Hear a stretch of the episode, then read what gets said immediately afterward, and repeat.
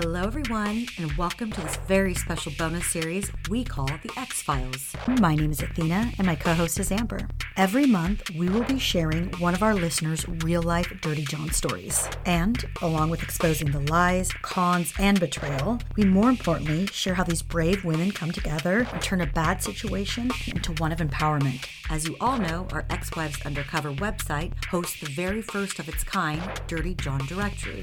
That's right, and anyone from all over the world can anonymously submit the name and information of the Dirty John they've encountered. We're so pleased to see the directory grow each week and want to thank all of you brave individuals who've come forward to help make a difference. Please know that your submission could save a life one day. The opinions, beliefs, and viewpoints expressed by the various guests and participants on this website do not necessarily reflect the opinions, beliefs, or viewpoints of Ex Wives Undercover. Amber and I would like to dedicate our Dirty John directory to the individuals who have lost their lives due to an act of domestic violence. I know my sister is smiling down from heaven and is so very proud of those who have come forward to warn others by telling their story. To make a submission or to be considered for a future episode of Ex Files, please visit www.exwivesundercover.com. Hello, everyone, and welcome to season one, episode one of The Ex Files. Today, we are lucky enough to have with us two lovely ladies, Katie and Lexi, and they're going to be sharing their story with all of you and with us. And we'll take a deep dive into what's happened to them. This shit happens everywhere. everywhere. And that's so surprising to me. Like, I thought I was the only one. And then, honestly, every other day, it's someone going, Oh my God, I went through something similar. Or you need to talk to my sister or my friend. She's got a similar story. And so, yeah, yes. I think this is going to be a good thing for people and listening to your gut instincts. And we'll get into all that. Mm. So the show starts in three, two, one, go. This is the story of Lexi and Katie, one a Southern belle from Louisiana, and the other a fun loving single mom from sunny California. Now, at first glance, they appear to have nothing in common, but when we peel back a few layers, it's discovered that they have more in common than they thought. And he goes by the name Max. Max is a tall, tatted up, blonde haired, blue eyed, all American war hero with impressive credentials. What is it about a man in uniform? Is there something that they just cast a spell on us, unsuspecting women? Well, there might be some truth to this. A study done by researchers in England and the Netherlands showed that women are actually more sexually attracted to men deemed heroic during conflict than any other kind of guy. And in fact, it's revealed that World War II vets who were made Medal of Honor winners had more kids on average than other returned servicemen. Well, at least Max had that going for him because when he first met Lexi in 2007, while she was waitressing, she pretty much was the only one that could tolerate him as a customer because he was nearly impossible to please.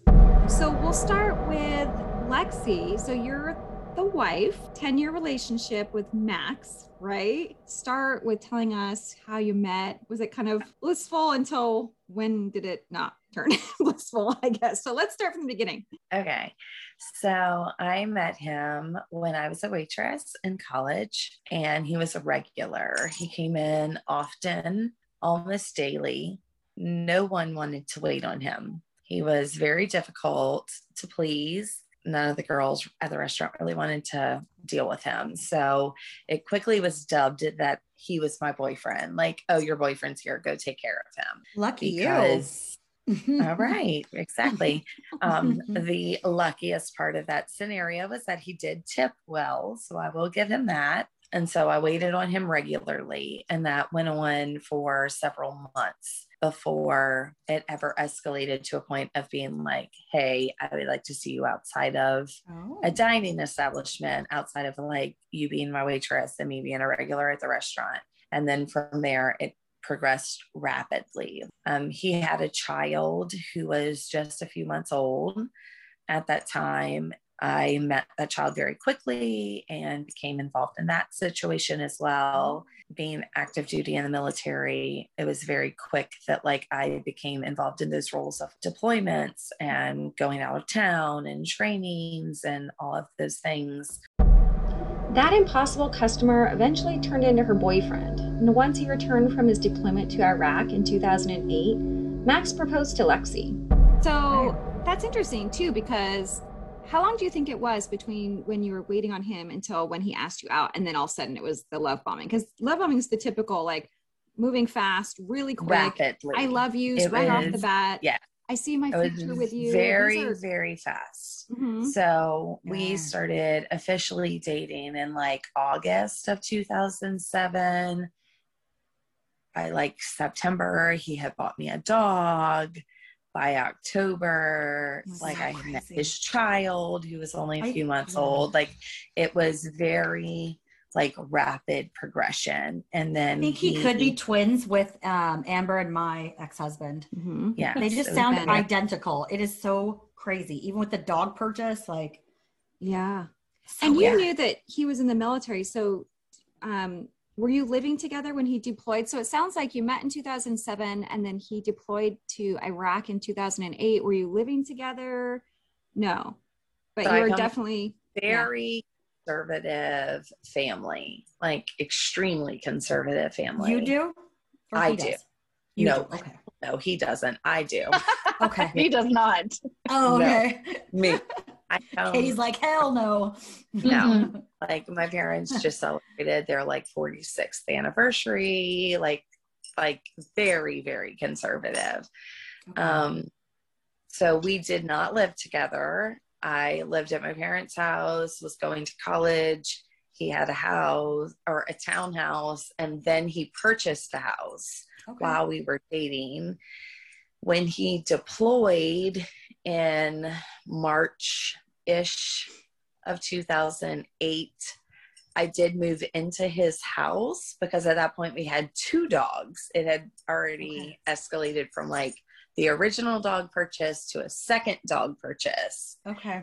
and he it was time for him to to deploy and so i moved into his house at that point so that i could take care of the dogs take care of the house while he was gone Right. and then when he came back from his deployment i moved back home with my parents and he moved back into his house so there was no living together until we were actually married oh wow.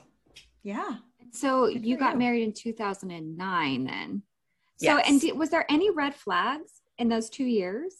Um, there in hindsight, there definitely were, but I was very much just smitten by like all of the things that were him. The um flattery, the Mhm. gifts, the um almost like the status of like what his job was. Um I'm from a very small town, so like it was very elite like what he was doing. Um and so i kind of ignored those red flags. There were a lot of red flags in regards to the ex that he has a child with that i ignored as in that time. In typical Southern style, the wedding was extravagant and everything she had hoped for. Were you concerned about him being in the military because there's always yes PTSD and those things that you always hear about, and just having a Mhm, long distance yeah. relationship and having to reconnect and y- you know, like was that a big concern, or were you just like, we can do I it? also Love will get us through. we got this. Yeah, I also you had know? a sister. Like, I have one sister who has been through a very similar, like, relationship, and so she was married to someone in the military.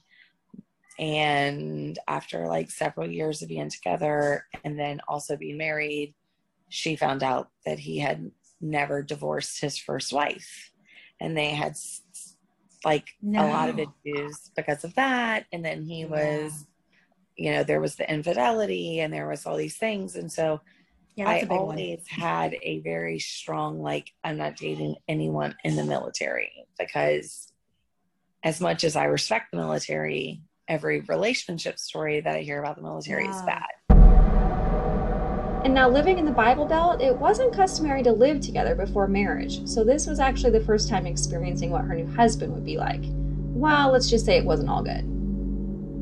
Very quickly, Lexi picked up on his drinking problem, often polishing up an entire bottle of whiskey in one night. And not only that, but he also became reckless with taking pain medication. It never was enough, and he turned to other people to supply him. Was this the marriage she had hoped for? By the time 2010 rolled around, Max was deployed to Iraq again, and things got even worse. He turned to using steroids. Was he openly on steroids before that deployment, or um, or the pain you- meds. or did it start? Did the steroids start? I know you say 2010, another deployment. He's doing steroids. So, was this a new thing on this deployment, or was this like kind of an ongoing thing that you were aware of over time? Um, I was fully aware of it at that point. Like that was kind of like the tipping point for me of being like, something is not right. Like this is not the normal person that I deal with. Like he's different. His personality is different. The way he talks to me is different. Like there was just a significant difference in all of those aspects when he went on that second deployment. Um, Right. and it wasn't until after the fact that I knew that he had been on steroids that entire time. Um, and from that point forward, I always could tell when he was doing another cycle yeah. because those same behaviors would present themselves. And I would be able to be like, You're doing another cycle again. Like, I can tell because of the way you're doing this, or the way you're talking to me, or the way you're behaving. But that was kind of the first time that I knew that it was actually something that he was doing. After doing a little research, we found out that steroid use in the Army at this time had been on the rise, and to prepare for and perform on combat tours of duty, some soldiers turned to steroids to boost their brawn. While the newlyweds struggled and there were many threats of divorce over the years, when Max returned home, they somehow made it work. I wanted to to know how. So obviously, when you first got married, you noticed the whiskey, drinking a bottle of whiskey. So it seemed like it was a little bit rough. But then I'm a little naive. Like, how long are they gone for each deployment? Is it great while he's gone, um, and then he comes back, and then it's like you've noticed things, or like what is that cycle like of when they're there versus when they're gone? yeah. Good question. So the first time he was deployed, it wasn't that bad. It was, it was kind of okay. Like he called regularly. He's deployed for six months at a time. Um, I basically got to talk to him every day. Things were kind of okay. He came back from that deployment, and that's when the drinking like really kicked into overdrive, like big time. Okay. By the time we went to on the second deployment, it wasn't as great. Like the communication was a lot less. There was a lot more fighting, like in those conversations. The next thing you know, they were pregnant with their first child. Now, the excitement didn't last long though, because without even consulting his wife, Max suddenly volunteered to take a position in San Diego to better his career, leaving her pregnant and all alone. But I found this interesting because in your notes, you said that he volunteered to transfer to San Diego. Literally, right? Was this before the baby was born or after? It almost seemed like he didn't even give you like a say in it. Like, It was right what? after the baby.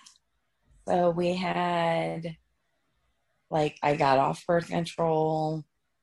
We actively pursued, like, having a baby, got pregnant. And in the midst of the pregnancy, he volunteered for orders to San Diego. And it was very much a controversial topic for us because where he was currently stationed is where I'm from.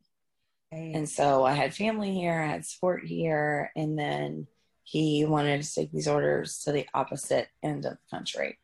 Right. He didn't Um, even consult you or like No, it was just very, blows my vague. mind. we're taking these orders because this is what's best for my career. Like, Mhm. period. Like, that's just how it was. A few months later, in the summer of 2012, Lexi and the baby packed their things and drove from Louisiana to San Diego to begin their new life. You would think Max would be excited to see his family, but when they got there, he was nowhere to be found. In fact, his apartment looked as if nobody had lived there at all. Okay, so that's 2012. You moved down to San Diego. You've got the baby with you, and um, I know you say you get there, there's like nothing in the refrigerator. There's, Oh. it's just looks very unlived in. And So that's a big red flag. yeah, feel like, I mean, hmm. he's, he's a man. So, I mean, sometimes like it could be the bachelor pad. I, I don't know. Like, but you know him. So were you expecting it to look a little bit different? Like it was just basically screaming at you, this man doesn't live here. Where has he really been living? Is that the kind of vibe you're getting? Yeah. I mean, Okay. I had made a trip there in April um to unpack like the shipment, move into the Oh. house, all of those things. gotcha. Actually, yeah, the last week of, Ma- of March, beginning of April, because it was around his birthday. Okay. Um,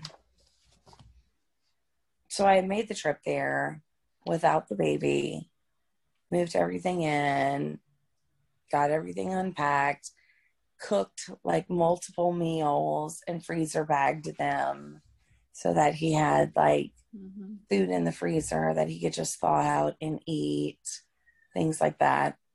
And then came back home. When we got there in the summer, all of those meals were still in the freezer. Oh. Oh, that's weird. Oh That's no. weird. yeah. So ding, ding, ding, ding. Clearly, Yeah. red flag, red flag, red But flag. But yet he wants that kind of treatment. Like he wants someone to do that for him. So that's even weirder.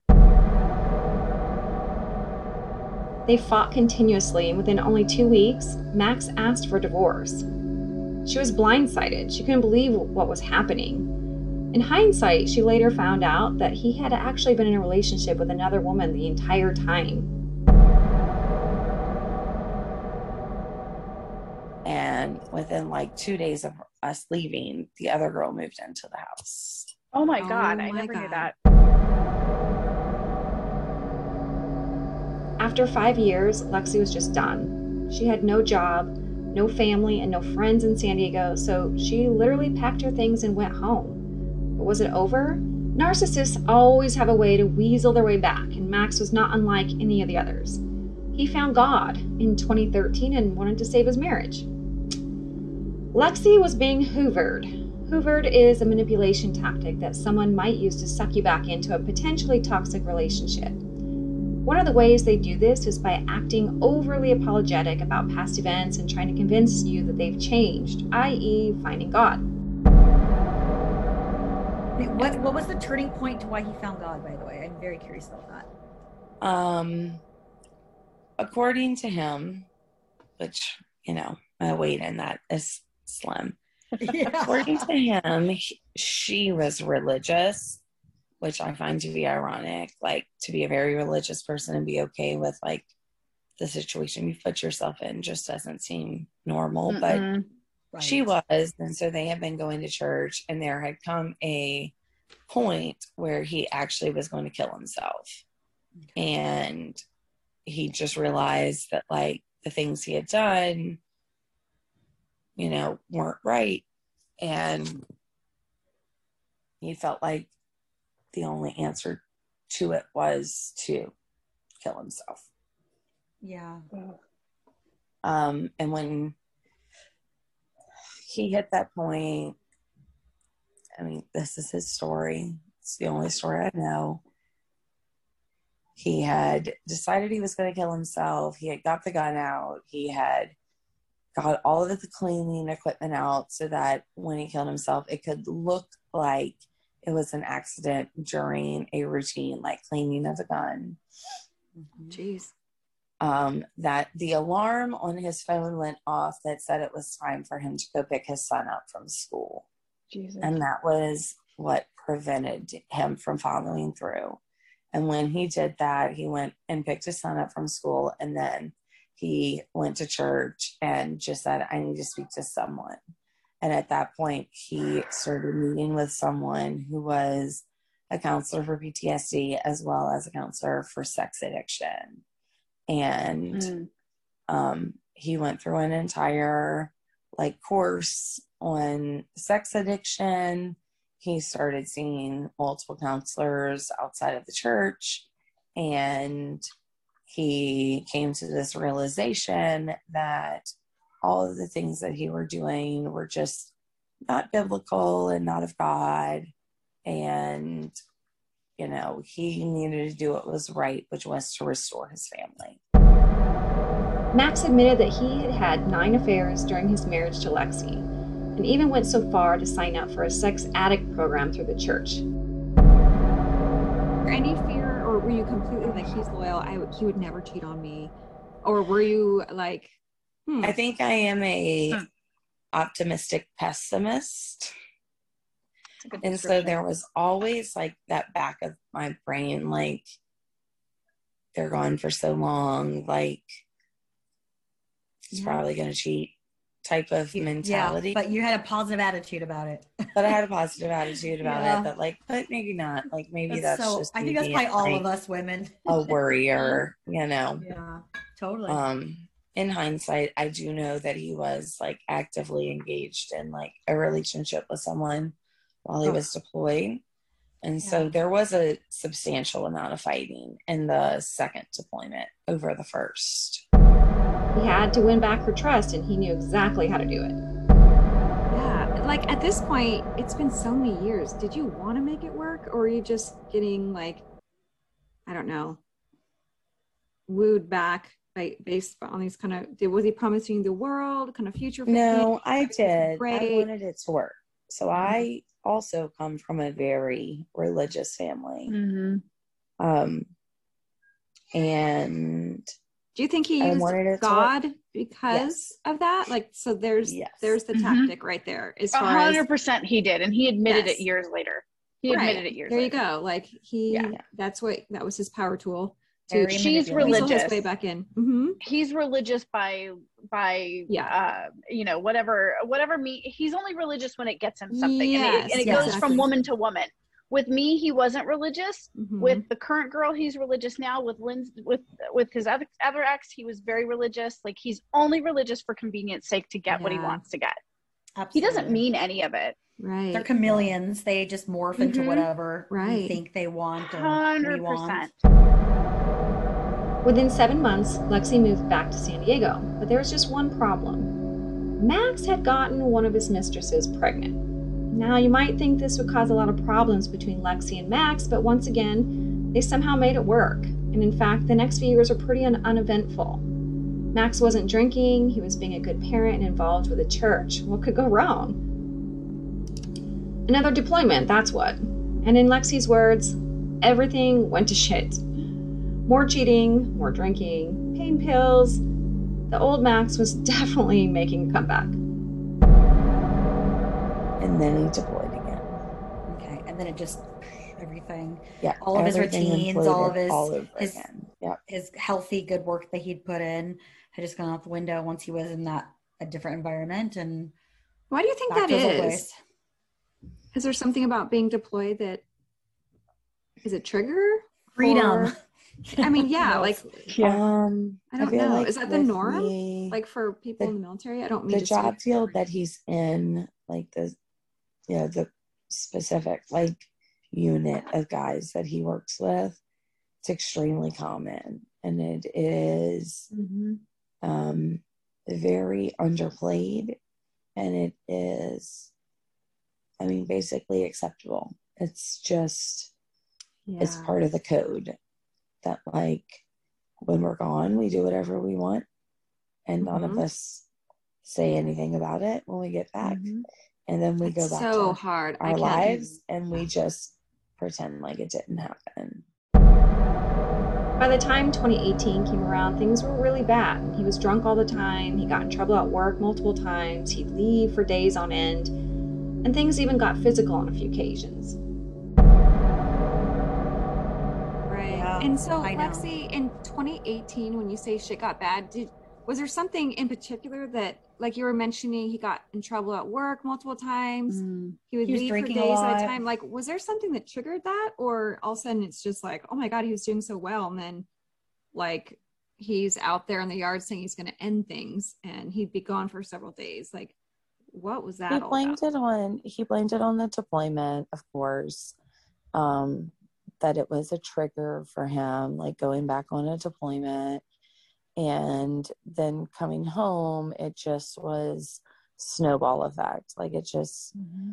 he was seeing a therapist through work, but it just never seemed to be getting better. And the drinking was getting significantly worse. And then again, in hindsight, I know that there was like some illicit drug use in there mm-hmm. and there mm-hmm. was pain pill stuff. And he very quickly learned the system of like the military medical system of like what you have to say to certain people to be able to be prescribed certain things. So he was a huge, you know, regular visitor of the emergency room yeah. so that he could get refills on the prescriptions he wanted and um and this was the time frame that he started um, becoming physical for the first time yes with you yes. okay so he had told me like very early on that he had had a physical altercation with like the very first wife, which she's very irrelevant, like in regards to our history or like any of the stories or anything like that. Um, they didn't have children together. It was before me. Okay. Um, you know, so like there never was like a lot of conversation about her ever. Okay. Um, mm-hmm. But it was very much a she was hitting me, she was this, she was that, she was whatever. And I grabbed her and I pinned her up against a wall. Like was, you know, his rendition of the story. And how was he physical with you? Do you feel comfortable sharing that with us? Um, initially it was more just like grabbing and like dragging um, towards the very, very end, like right before he actually was admitted to the hospital, there was some actual like hitting that took place. It all came to a head in March when, after disappearing for four days, he returned home looking like a strung out, homeless person and once again got abusive with Lexi over having no booze in the house and not being able to find his guns. Things were so bad that she actually had to hide from him in fear that he'd come home and kill her and their daughter. I hid all of the guns It was just very much a very real feeling for me that like he would come home and kill us. After threatening suicide, he was admitted and spent over a week being monitored and was eventually released to an inpatient rehab for substance abuse. And he went home and he tried to find the guns and he couldn't find them. And so when I got home, he was very agitated because he couldn't find any of his guns and I actually called his stepmom and was like, I kept her on speakerphone on mute in my pocket, like while I was at the house. And Good. he hit me and he said, you know, give me my fucking guns. And I said, what do you need guns for? And he was like, ha ha ha, you think you're so smart, don't you? Um, and then the next day, he ended up passing back out like that night and so I stayed with my daughter um, in a separate room from him and just didn't really know what to do. And the next day we went to school. And when we left school that day, that was the day that he said, Oh, you thought you found them all, but you didn't. And now I'm just figuring out where to end it. Oh my God. Now, had you ever uh, filed a police report against him for any no. of the incidences previously? No. Okay. No, I never. Had, had you saved texts or taken photos of any of the abuse? Or I'm just glad that you had your phone on in your pocket. Yeah. Um, I've done that. I've done the voice recordings. My sister who recently passed away, I just found a video where I, that's how I know how scared she is. Uh, she has her, she's recording in the middle of the night, um, just in case, you know, and it's it's yeah. smart but it also shows how far that you know things had escalated between you and max and so scary yeah, it just was i um i had text messages and some like voice recordings of things okay. that he had said but i didn't have like photos of anything um and then when that all went down that day, I actually left our child at school. I called 911. I had them dispatch officers to the house. I also called his command and knew exactly who to ask for. Like, I, you know, 10 years into our relationship, I knew who the people were that he trusted the most. Like I knew the people who would be the most efficient at getting in there and, you know, intercepting him at that point. Um, and his command, you know, made sure that those people were available to me and those people came out. Police officers actually did show up, but at the same time refused to even try to de escalate the situation um, because Yeah. they said, given his knowledge and familiarity with firearms and tactics, that they would not even try to enter the premises Mhm. until um, shots had been fired. So until they had actually heard gunshots fired, whether at them or at himself, they wouldn't even try to enter Yeah. the the home. Um, and so, in essence, I saved not only his life but his career in that time frame because I was able to get people from his command into the home to disarm him and to remove him from the home without incidents. And because the police officers never had to actively be involved, they filed no police report on the entire Wow. situation. Mm-hmm. But at this point, it had been years of a very tumultuous relationship, and it was time to move back to Lexi's hometown to be closer to family. She needed their support, and Max had taken new orders and would join her there in Louisiana in July once he finished with all the rehab programs he was ordered to complete. But life decided to give them a few more twists and turns they weren't expecting. You see, just one week after Lexi returned home, she found out she was pregnant with her second child. And not only that, Max decided he wasn't going to take orders to go back to Louisiana after all. He was going to retire instead, which meant he would be staying in San Diego until the summer of 2019. This all meant that they would have to maintain a long distance relationship until then. Right? And then it sounds like he rescinded on those plans and said, well, guess what? I'm not going to transfer there. I'm going to stay in San Diego and I'm going to retire, which means a year later. Mm-hmm. Yeah. So you're essentially, you're pregnant and now he's forcing, again, he makes these big decisions without really talking to his wife and stays in Ugh. San Diego knowing that it's going to be 2019. Mm-hmm. So was there like, okay, if that's the case, I mean, I can imagine there must have been an argument that ensued, but like, how often am I going to see you? Once a month, every other week, once a quarter? Yeah, like, I mean, what? There When are we gonna see each other? I mean, it was. or were you checked out? You sound like you might have been checked out at that point. I mean, at that point, it was kind of like he made it sound like he didn't have any choice. And from a rational, like, point of view, I kind of thought he didn't really have any choice either.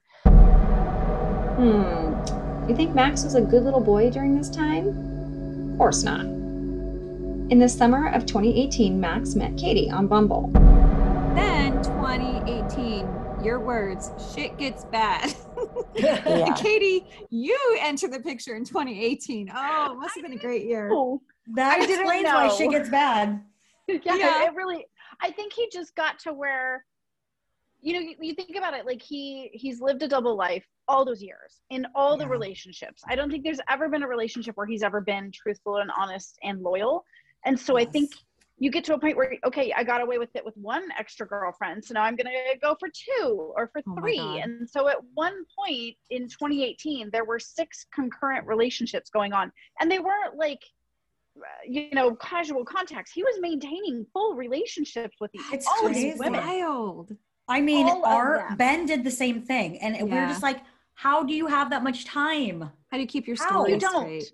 You don't. I don't understand that. And this is a man who has this is a man who has brain injuries. So you're talking about a Right. man who sits here and leans on this crutch of I have TBIs, I can't do this, I can't do that, but he can maintain six concurrent relationships. And and let me be honest with you, he kept it straight. He It's didn't screw up. He didn't I don't know if he uses the same nicknames for every woman. I don't get it, but he kept track Yeah. of and and I've since learned he uses his calendar and his phone like for every little thing. But he keeps track of every little thing, every little detail, remembers every little thing, and he plays each relationship to each woman differently.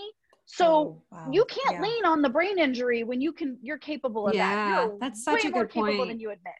Yes. Oh, it's disgusting. But he he literally, I mean, he literally it became like I think almost it became like a game. Like at that point he I honestly think at that point he was so self-destructive that he just wanted to see how much he could truly accomplish and get away with before it all fell apart. Yeah, they say that with um, sociopaths and psychopaths, Mhm. and um, from what I've heard, not not obviously diagnosing him, um, Max, but they always say that they're looking for a spark, a feeling, a something Mhm. to um, just to feel, and so Their energy sucks. Yes. And so Mhm. they keep repeating these offenses, hoping to have an emotion or feeling because they feel more dead Yes. inside. And Yes. so then things that, you know, keep recurring or they build with the relationship. and they don't have a fear. There's something that's Mm-mm. not firing right in their brain, and they simply don't have a The fear narcissism too, they can get away with anything. His profile read six foot three, 235 pound, barrel chested freedom fighter. I'm covered in tattoos. I love lifting heavy things, love my dog, love to laugh. Sarcasm is my second language. I don't smoke, drink, or do drugs. If it's not worth doing 100%, then why do it? No pen pal or hookups. Let's meet and see what happens. What?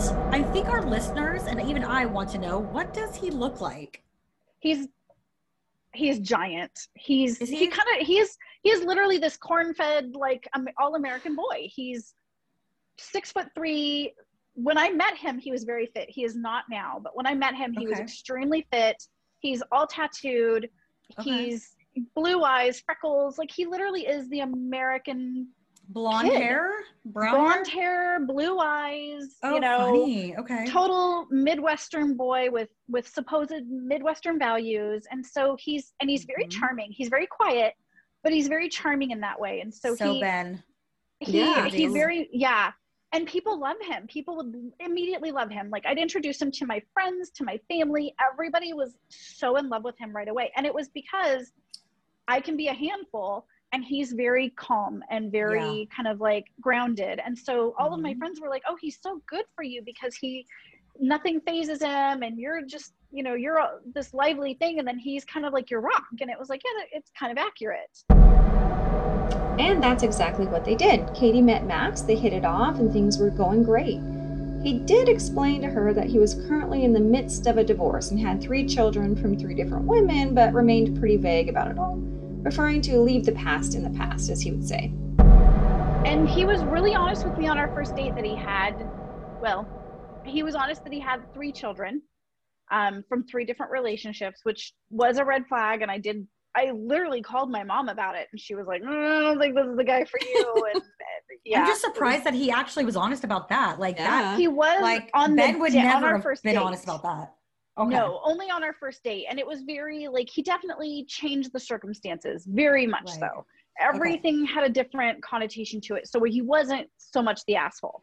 Um Okay. and so but there was no mention of and and and to be clear, I was very adamant. Like, are you divorced? Are you actually single? And he was very very adamant that he they were in the process of a divorce. They were very much not together. They were absolutely not a family. Within a month of dating, the love bombing was in full effect. Max wanted every ounce of Katie's attention and grew more and more impatient with her parenting schedule.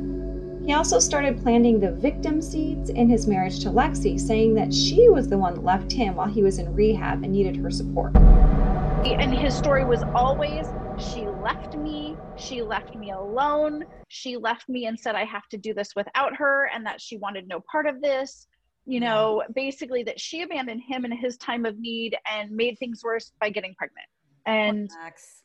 Poor, and it was guy. None of it was true though but none of it was true. It was all just not. manipulation not Oh, a for lick of it was true. Strategically, he laid all of his cards on the table for Kate to win her trust, admitting to cheating on Lexi, but that he found God and that he was a changed man. I- he was all about he was very honest about that he was in recovery that he was sober everything and i'm not a drinker. I've never once done a single drug. I've never even smoked a cigarette. So he was very much like i'm i'm sober you know i'm working on getting my life together i was a horrible human being to her but i'm going to do better because now i have the tools to do better See, I He think was that's where Ben's at now. that. Now Ben, I think Oh yeah. our Ben, I think he's he's taken a page out of that playbook and it's like, yes, Yes. I did all these bad things. I admit it, I was a bad guy, but not anymore. Yes. I've turned a new leaf and maybe he's saying he found God these days. Who? Yeah, but 100%. No, remember he was and posting about God? Oh, that's right. Remember? He Oh, was. gross. when he was was. when yeah He when you guys were God. going through your divorce he like put on it he like his main Bible facebook verses. What do you call that the the big picture in the background. profile background picture. Yes. not the, The profile cover picture image the cover was with the. Bible verses. Yes. it was like, like, you don't know that something Bible verse. something yeah so embarrassing. Like so embarrassing. And I thought that was uh, that was kind of where never Max was at. life.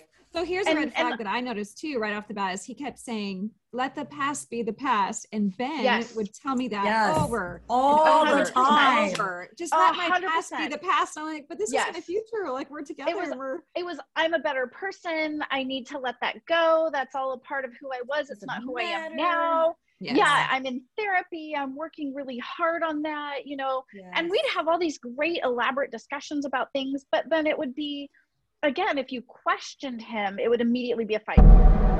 Over the next few weeks, he continued on his mission to manipulate her by saying he was more committed to her than she was to him. You know, this set the perfect stage for when he dropped the bomb on her that he was going to Louisiana to visit his daughter and would be staying in the same house as his soon to be ex wife Lexi.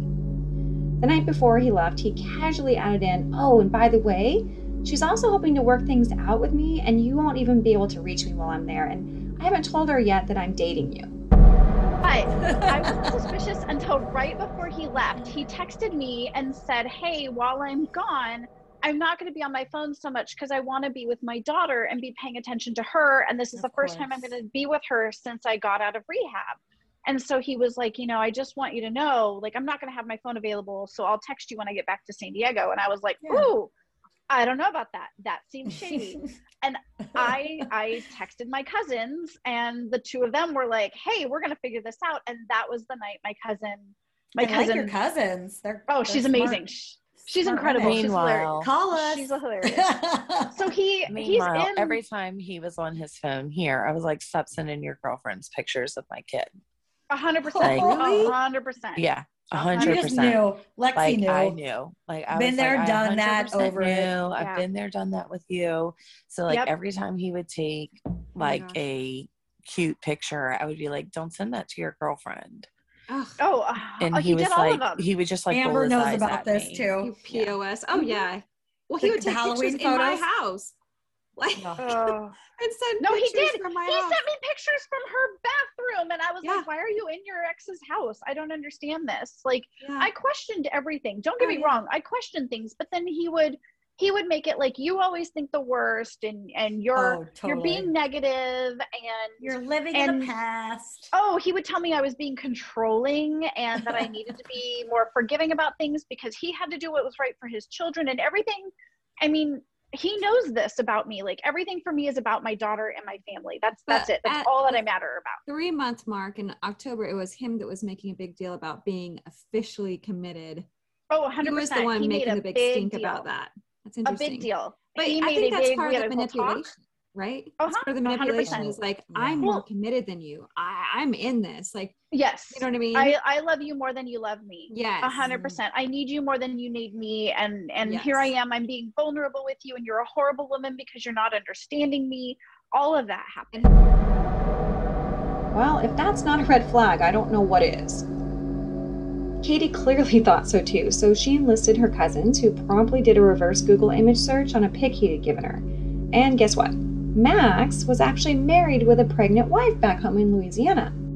I was posting family pictures and updates about him. And God bless her, I have a, a, a cousin who's an amazing super sleuth. And he had happened to text me a picture of his two older children yeah. one day. And she did a Google, Google image search, and she's who popped up Lexi's Facebook page and went, Hey, so you might want to have a seat. He's got a pregnant wife. They're not divorcing. And I was like, You've got to be kidding me. When she called Max out on this news, his response was that he was so embarrassed and for her to please forgive him. And upon his return, he laid it on really thick, proclaiming all the things he had done wrong, been lying about, how he felt. He told her that he had never been loved the way she loved him and that he knew she would hate him and never give him a chance if he told her the truth. Being that it was a new relationship, she took his word at face value and they agreed no more lies moving forward. But something lingered in the back of her mind that just didn't sit well. Max had spent Thanksgiving with a woman he referred to as Ms. Denise. This was the same woman he had stayed with after his vasectomy. He said she helped him with the sober surfing group he belonged to. Now, did your cousin find Miss Denise? Um, you know what? To be honest with you, I don't know. I don't remember if she did or not, but he would always say he was in he had this friend through this like surf rehab type of group that he went through. It was like a it was like a surf ministry type of thing. Um, and that instead of going to because I I had always questioned why don't you go to like AA meetings or anything? And it was always, well, the the Navy has their own thing. I did that. Now I'm not going to go to AA, but I go to the surf ministry. Um, and so he said Miss Denise was part of that surf ministry. That's who he said he spent Thanksgiving with. That's who he said he spent um, he who he was at her house when he was recovering from his vasectomy. That's who he said was helping him with some of his legal problems with the military with his retirement. Red flags or not, they continued their relationship, spending as much time as possible attending Christmas partying and meeting up with friends. About a week before Christmas, Max called Katie while in a parking lot, waiting for a guy to sell him steroids. What the fuck? With his medical history and current health issues, this would seem the exact opposite of what he should be doing, but he explained to her that he did it regularly and felt safe with it. Katie's buttons got pushed again later that month when Max told her that his music teacher at the rehab was flirting with him and that he went to coffee with her, as friends, of course. Now, this crossed a major line with Katie, and after throwing a complete tantrum, he agreed to cut off contact. January 2019 was a pivotal month for both Katie and Lexi. Max had flown to Louisiana to be with Lexi for the birth of their second child, and while there, Max was texting Katie that he had this big, huge fight with Lexi, and he told her everything. She knew all about Katie and that he was planning a future with her and that he wanted to be with her. He just couldn't fake it anymore. And so he would call and he would say you know i i got stuck in this but we're still separated we're just not really telling people because it is embarrassing for her to have this husband that doesn't want to be married and doesn't want to move here and she's Right. pregnant and it's the south katie you don't understand he would always tell me katie it's the south you Mhm. don't understand how it is here Well, that was Um, exactly on my my situation too. Like we had moved to Oregon. He was still he had another woman and he was telling her, "Oh, we're divorcing. We're separated. She doesn't even live here." And then Oh. I'd be posting pictures, like current pictures on my Facebook and wedding pictures and he's like, "Oh, she's in denial. She Yes. knows we're divorcing. She was trying to save face." And I'm like, Mhm. "What?" Like, what?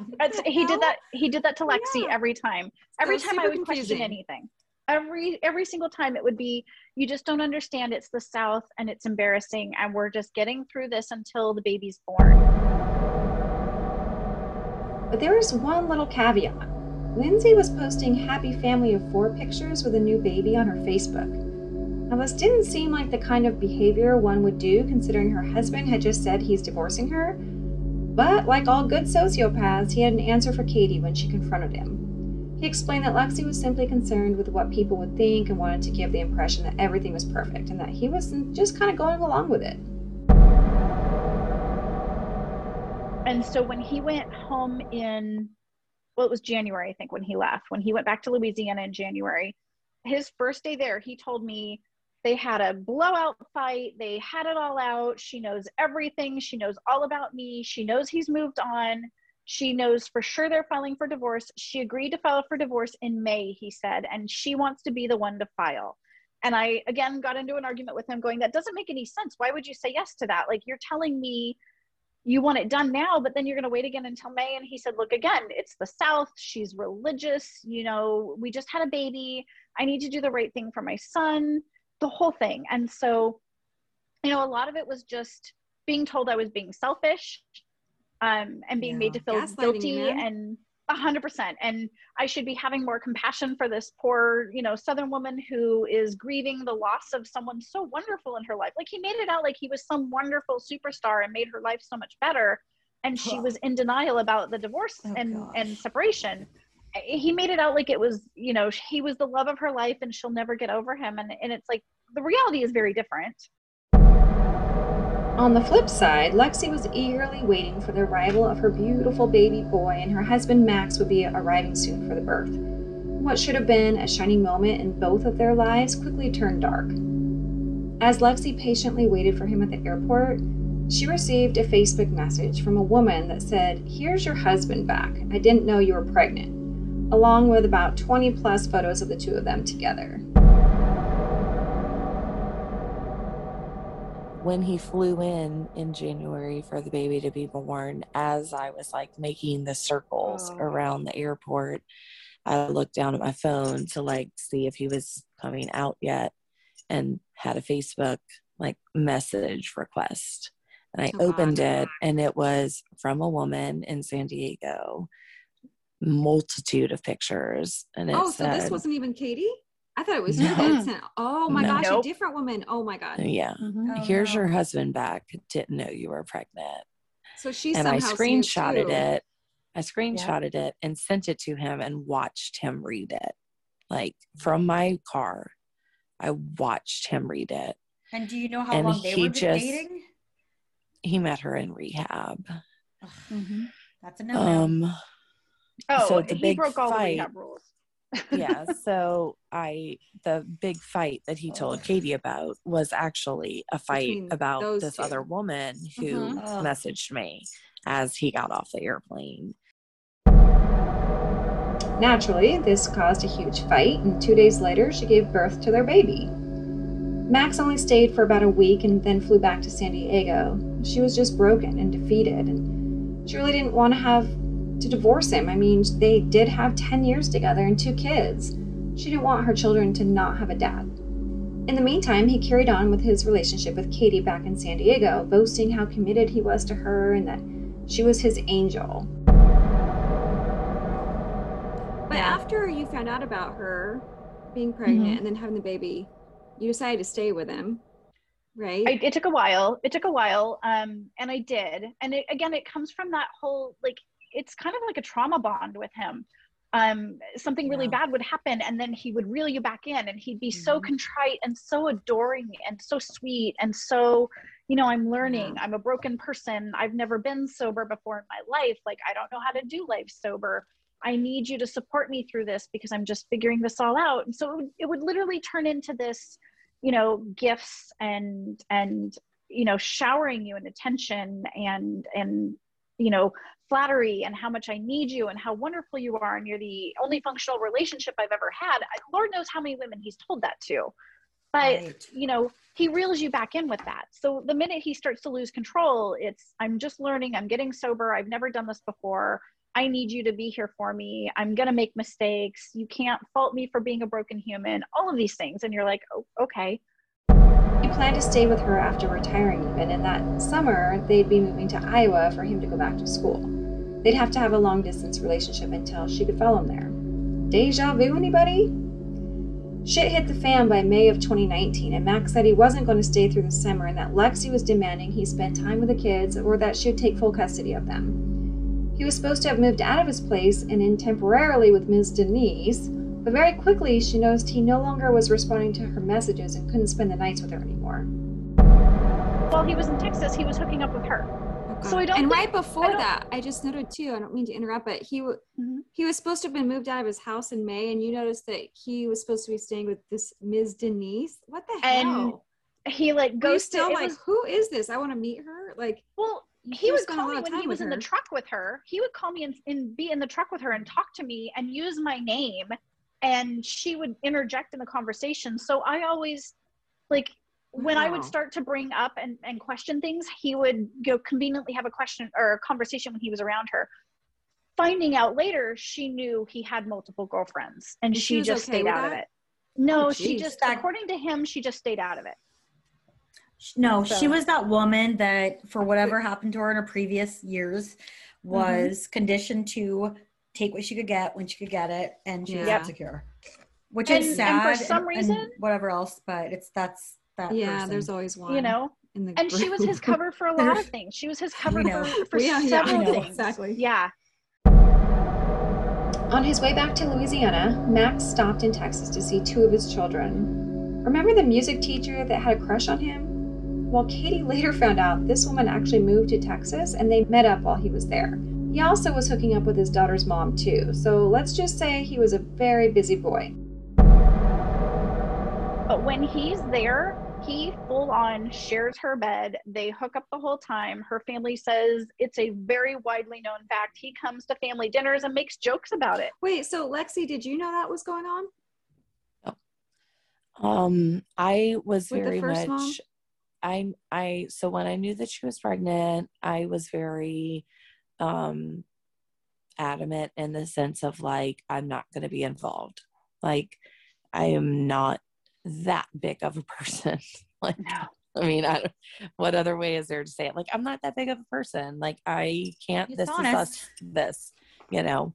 Um when she still lived in California, he would go visit like in a neutral setting, you know, Mm. from what he told me. But like I've Mm. never met her, I've never been around her. Um, and then he, when she moved to Texas, it was quite a bit of time between like when he saw them again because she moved to Texas from I think he said it was five years. At one point to me, he told me it had been five years since he'd seen his his other daughter. Wow.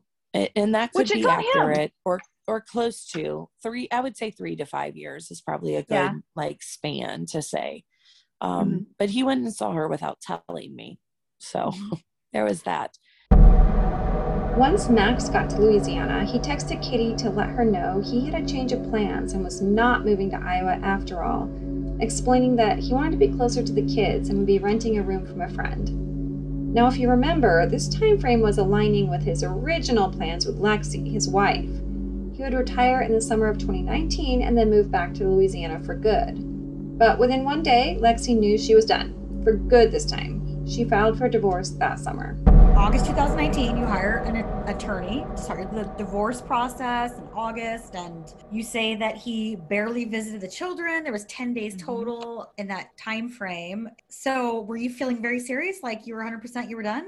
oh yeah so when he came here in june july i think it was just enough time for me to really realize that like i just didn't need to go through this anymore you know between the last time he had been in town when the baby was born to when he came back again. And i can like distinctly remember like the moving truck coming the second day that he was here and them unloading the truck and saying where do you want this? And i said put it in his truck. And mm. he was like put it in the house. And i was like put it in his truck so he doesn't have to move it again and it was like done. over and over again like this back and forth and he moved Mhm. all of his things into my house all of Mhm. them um and i was just done and like Yeah. you know it was just i was just done. enough. and while I was on the phone with the movers, because they couldn't find my actual house to like deliver the household goods, and he mm-hmm. was getting flustered. So he mm-hmm. gave me his phone and he was like, Tell them how to get here. So I was on the phone with them, like talking them in to like town and getting to the house. While I was on the phone, a notification came through on his phone that flowers had been delivered. Like Oh your flower delivery has, you know, been delivered. Mm-hmm. And so I walked like all the way poo. out to the door to like see. Mhm. Like I was like, what the hell? Like there's no way he sent me flowers. Like he's here. That's stupid. And there were no flowers. So I Someone else finished the conversation with the movers. And when I hung up and went to hand him his phone back, I said, Oh, your flowers got delivered too. And he just looked at me. And I just rolled my eyes. And that's when I was telling him, like, leave it on the porch, leave it in What his truck. Like, don't bring it POS, in the yeah. house. And he said, Well, she's going through a really hard time, you know, since I'm here now. Sure. Okay, cool. It wasn't for Like, me. Yeah, I don't even know who they were for. So someone honestly, I else. don't know who they were Oh, for. jeez. But No, someone got flowers that day. Oh. So He reverted to moving back to Iowa for school. Everything was his way or the highway. And if I voiced a concern Oh. or said, hey, if we're supposed to be doing this together, we should be making these decisions together, Yeah. you know, any of that. If I ever gave any pushback, it was immediately, who are you to question me? I'm running this family. I run this relationship. I make the decisions for the better good. You know, I'm making these decisions so that I can take care of all five of our children. And he used to be very clear on that. We have five children together. And he would call Bree Mm. his girl. you know, all of these things. He was very, he was never, he never tried to say he was her dad or try to replace her dad or run over her dad. But he definitely was very much like, you belong to me, so she belongs to me as well. Um, and so all of his decisions were for everybody's good. And I needed to get used to that he had to make these decisions for all five of the kids. And so a lot of that happened where I was like, I'm not okay with this, but I have to go with it because I'm being selfish. You know, it was always you're being selfish. Yeah. You know, Still together with Katie, by the time September came around, she decided to break up with him too. It had been one full year of dating, and long distance just wasn't working for her. kind of a common theme is that long distance makes it real, real easy it does. for sociopaths and people who are conniving to borderline do- personality. He just Yeah, it's screams like- borderline personality. It's it just Max left It does. leaves the door wide open for them. Max panicked and didn't want her to leave him, so he planned a trip for her to come visit him in Iowa. They stayed at a really cute bed and breakfast because he didn't want to send the wrong message to his daughter. Later, she found out that he actually brought another woman to the same place just days after she left to go home. Not privy to this info about this other woman, Kitty still tried to make things work, long distance or not. She cared for him after all. all he knows and but i think he does recognize that and he he craves a more positive family environment and i think that's why he clings on to these women who have Absolutely. strong personalities strong families and and are going places because he's he's lacking all of that And I think that's why Ben married Amber and I. Of all the women, Yeah. we Mm-hmm. are that exact description. And he is, he's Max's, the, the description you give of Max, That is Yeah. his description. So when you say that, Oh yeah. Amber? Yeah. Yeah. sure. It's Yeah. sad. There's, there's definitely a, uh, there's a type and you just very Mhm. much listed that just now. hmm and he knows how to true. exploit that he he looks for women who are very nurturing and very loving and and probably a lot more selfless i think than he's capable of being for But by December, the fights just didn't subside, and they only got worse. She even found out that Max had an STD and lied to her about it. Unbelievable. He was diagnosed with an STD. Were you aware of that too, Katie? No, no, he never told me. Um, and he he didn't tell me until I received a document from him. Um, when he was retiring out from the Navy, he would get certain documents that had to detail his his disabilities and what level he's disabled and how his life is affected by them. And in that document, he had basically in his phone scribbled out one of the items. And I thought it said he had HIV, and I lost my Oh mind. God. And Oh, immediately immediately called him and was like what the living hell is this? Like i'm i'm and he was like well i didn't think you were going to read it. I thought you were only going to forward it to whoever i was supposed to send it to. And i was like no i'm going to read this. And Yeah. and you, better owe me an explanation. So then he was like I, I can't talk about it right now. I'll facetime you later and we'll talk about it. So when we're on facetime he explains to me that he has this std um, and yeah it's communicable and we hadn't been taking precautions and he was very much like yeah i, I got it Months go by, and Katie's suspicions keep growing stronger. Max flew to San Diego in March because he was now on the board of his surfing recovery group with Ms. Denise. Were they having an affair or what? She just thought for sure they were, but somehow he lied his way out of it again. August 2020 would have been their two year anniversary, and for Katie, it was all or nothing. Something had to give. This just couldn't keep going on like this. She made plans to visit Max in Iowa, and for her, she knew this was a deal breaker visit. Right off the bat, Max had a full on meltdown because his doctor wouldn't give him narcotics. His behavior was just beyond, and the nurse even asked her if she felt safe with him. Max cried uncontrollably and called every doctor he could until finally one gave in to his demands. She didn't know what to do, so she called her brother, who told her without hesitation to get the fuck out. This man is an addict. When they got home, Katie found a little piece of paper in a drawer with another woman's name on it, one from San Diego, in fact. Surprisingly, Max admitted that she was another person he had been involved with during the last two years, and she didn't know about Katie. Uh, Like, was he on steroids then? he was on steroids when i met him but i didn't know at first and then Did i you didn't see know the until he- cycles over time or?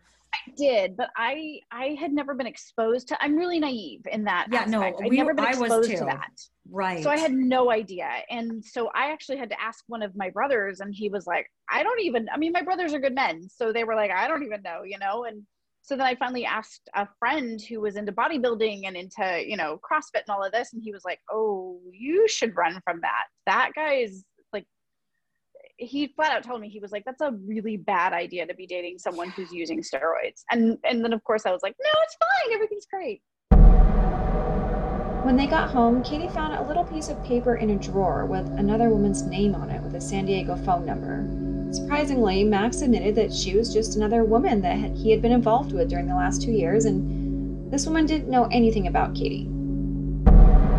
this morning after all of this was done i go to fix breakfast the stove is broken he tells me to get a screwdriver out of the drawer and there's a paper in the drawer with this woman's name and phone number on it and it's a san diego area code. And i asked who it was i go what's this? And he goes oh i don't know. All the cupboards are new in that house. The, so everything in there is his. He only just moved into that house. There's nobody's Yeah. lived there before. Yeah, so- you know. then then he and he had left it sitting on the counter. Well then i took a picture of it and i i texted it to my best friend right away like Okay. it was in you know in the text so it went automatically to her so even if he deleted it off my phone it went to someone so then um, he immediately cornered me demanded that i delete that um, who the hell do i think i am i mean he went crazy pants and then i ran out the front door and ran to the other side of his car and called her and I left her a message and just said, I As don't in her, the are. number on the piece of Yeah. paper? Okay. Yeah. I said, I don't know who you are, but I'm in Iowa at Max's house and I just found your phone number, but I've been dating him for the last two years and this is really concerning to me. So maybe give me a call back. I get back in the Good house girl. and he's leaving he's leaving her a message at the same time and he's sitting on the couch just crying and he's like I screwed up. I did something bad. Can you call me? We need to talk this out. And I'm like what are you doing? And he basically he went through you could see it. It was really weird. You could watch it in his eyes like he kept switching gears to see what would work. So first it was I I didn't know who to pick, so I just I think I love both of you. I need both of you. Why can't you guys be okay with this? Oh, please. Um, I mean, it just it went it went. I mean, it just and it was like anytime. And so at first I started laughing, and then I got scared because he wasn't rational and he was all over the place. And based on his behavior the day before, it started to get really unnerving. So then I was like, you know what? Yeah. I'm out. But why don't you and this chick figure things out? Because I'm done, but maybe she's got the patience for your crap. So she ended up calling me and I talked to her and I told her what I knew. But she is of the belief that she's very religious and her God is very forgiving. And she thinks, and according to him, he's told her everything she needs to know. And so she's going to stand by her man. You know, she's the last one left in the clown car. That's all it is. She was at her breaking point, and everything that her gut had been telling her all along, something was just not right, it really wasn't, and this is what she needed in order to leave him for good. And the next day, she got on a plane and didn't look back. Um, before I left, before we were getting in the car to like I was packing my stuff and getting in the car to leave, he said, "Please don't f me out of your life. You never know where this is going to take us. You never know if we can work this out." And I was like, what? you? "Are you crazy?" Are- Yeah. Have you lost your fucking I- mind? I was literally just like, but you, at that point, you're just so like numb to it. I was like, I can't believe this guy's saying this. I. And you're freaking crazy. And I'm stuck in rural Iowa. There's no taxis. There's no Uber. There's no Yeah. nothing. Like you can't get away from him. Oh so Oh, I- like I had to I had to manage it until Yes. until I could He's got to you know play the role. Play the role. hundred till you can percent. Get the heck out of there. Upon returning home, she phoned Alexi and apologized. The two women unleashed a bevy of information about Max, some surprising, some not. Much like Amber and Athena, they too uncovered a laundry list of lies and manipulations Max had told over the years and the real truth about who and what this man was. They also found a new friendship and support system within one another, and it's funny how things work out, right? after after we broke up I reached out to Lexi and apologized because obviously she didn't deserve anything I was involved in. Nothing was her fault. I shouldn't have listened to anything. And so I made my mm. apologies where they were due for sure. And I think Mm-hmm. once that happened, and then one of my brothers started getting more information on things, and and I think ultimately my brother's goal was just to shut that door firmly, so I wouldn't ever give Max another chance. I think he was really afraid of that, and so I was finding out, you know, oh, there's a chick in St. Louis, there's one in Colorado. Hey, when you were in Iowa in October, he mm-hmm. checked out of the bed and breakfast with you, and then checked in the next day with the other chick. Like, Oh yeah, he was just drilling it in, saying, "Katie, if Yes. you do it again, you are a dumb ass sister. I love you, hundred percent. but I'm going to give you five more back slaps in the face, and yes. if you go back, hundred then percent. he's going to beat you." There's- okay, got it. there's women in i mean he is a, a navy cliche there's a woman in every port there really is Yeah. and and you can't ever trust him if he says he's going like he had car trouble one time in st louis and he told me he had a friend in st louis. It's a woman. Oh, so while i was helping getting the car fixed so that he could finish his trip to louisiana to see his children he's having a night with another woman you know? So my brother So, managed to get me all that info so i would never ever ever look back. We, and I think we that like was your why he reached brother. Good Yeah. I do too. I would And say like good brothers. Oh, go ahead, Amber.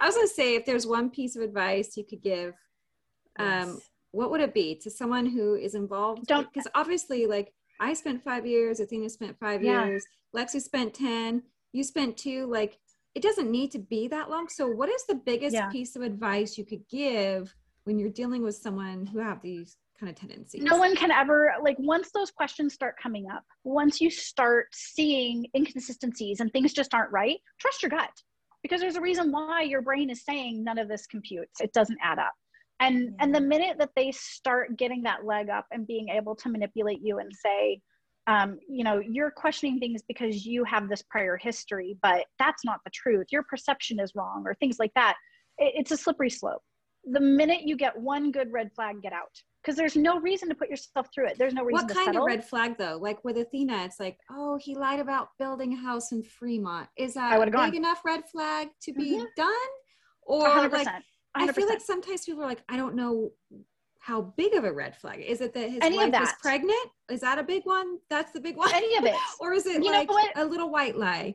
Or when a he medium when- white lie or something? when he said um, when he started talking to me about like when the truth came out about the baby and everything like that if i would have listened to my mother my brothers my own instinct my cousins anybody i would have gone um, but i always kept saying a he's he's just learning this is like a newborn basically he's just learning healthy behaviors he's in therapy he's in recovery like i'm going to give this guy a chance but the reality is is i don't know anybody a chance if you can't come to me as a whole human being capable of being a good person there's the door and you, it's and not your job. that should be the attitude It's not your job to fix someone. no That's what, no yeah, if and they also come said the to same you- thing. Yeah. Yep. If they're coming Yeah. to you with a sob story, you know, mm-hmm. it's okay to have compassion for somebody. yes but it's not okay for them to put it on you t- for for Mhm. you to fix them. That's on You them. gotta pick their it, yeah, journey. You get to pick and choose. You get to pick and choose. Correct. right.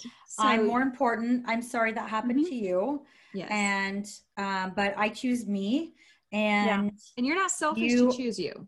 and you're not. no and but you're, you're, gonna be okay. you're made to feel that look, way you're made to feel that way by someone in that situation and i think that's the biggest thing is that i needed to learn i don't need to settle i don't need to allow it i'm not responsible for anybody else in that regard so the minute they their little house of cards start showing all their weak spots just go there's no reason Bye-bye. to stay there's Yeah. absolutely no and it'll never get better they're never going to learn they're not going to change What There's- about you? they're just holding on Yeah, Lexi, Lexi, what any, do you think? Any you, got, advice? you got two beautiful babies out of it, so there's that. Right. Yeah. But I mean, in So in theory, though, my daughter has endured a tremendous amount of trauma from this. And I think from speaking in that sense, like from the mom sense, Yeah. it was very much I wanted to make things work for her. For so long, I excused behaviors because I wanted her to have her dad. And I had seen from experience that he wasn't a good dad to his older child because they were separated. So I knew the only way she was going to have an active, involved dad was by us being together. And so I justified staying with him so that my daughter could have a dad. But at nine years old, I have a daughter who can 100% verbalize, I wish you would have left my dad sooner so I never would have known to miss him. Yeah. So for me, like from the mom perspective, mm-hmm. is for women to understand that you are not doing a disservice to your child by leaving a shit relationship. You are most certainly doing your children a better service by actually walking away from something that is not healthy and letting Amen. them mm-hmm. cope and letting them heal and letting them have positive expectations for their own life than Absolutely. to grow up seeing a poor example of what it can be. Very yeah. well said. Very and you have well the opportunity to show your daughter what a healthy relationship looks like somewhere down the line and how a woman should be treated and how a, a good healthy relationship should be that should be the example and, and you're in control of that now you don't have to listen to some bs from someone who's a, a mm-hmm. manipulator and a liar and a cheater and um, yeah. she should see how a real man should be treating her mother yeah. and her we because right. my fear is that sydney will get into when she starts dating find a man like her dad. That's my worst yeah. fear. And I don't want her to think too. that that's normal and that's okay because it's not. So I always tell her, like, you know. But, but thankfully, I married a yes.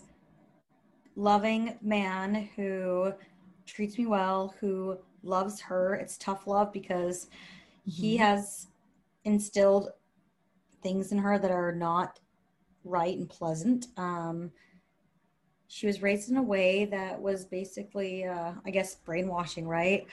Um, always trying to cover his tracks with each of the women. You know, um, she had different bedrooms in different women's homes at different times, and um, she was taught before she would go to bed at night to memorize a story to tell each of the women, so that um, Ben didn't get caught. And you guys haven't heard that in the chapters yet, but we've done counseling, we've done a lot. But if that's the way you were raised, then that's just naturally the way your mind works and so i'm trying to teach her that that's those aren't the natural progressions that a and you know one plus one does not equal two in her mind i have to teach her a whole new you know way to add and subtract. It's it's the craziest thing. And um but it's it's going to take a little bit of time but it does amber's absolutely right. It's about us changing things and physically showing them something different something right something correct something loving.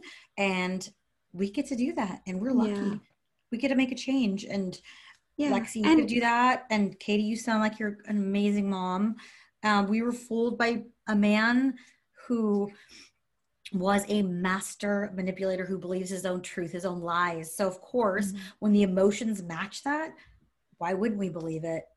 We were duped, yeah. and now we yeah, and more than change. Yeah, and more than anything, as we kind of wrap this up, is it's we are not stupid. We're all bright, caring, loving, A plus women, Educated. and it, it's not it's not it shouldn't be embarrassing. It's just part of your journey, and hopefully, we've all come out out on the other side, which we did stronger person, better person, learning lesson. And right. that's all it is. It's a bump on a road. And yeah. hopefully our listeners will see and hear um, from more and more of these stories, like listening to other women and what they went through, that they're not alone. We've yeah. done it. It's okay. I, I, made it. We all made it. Um, mm-hmm. I mean, I, at this point, I can laugh about it.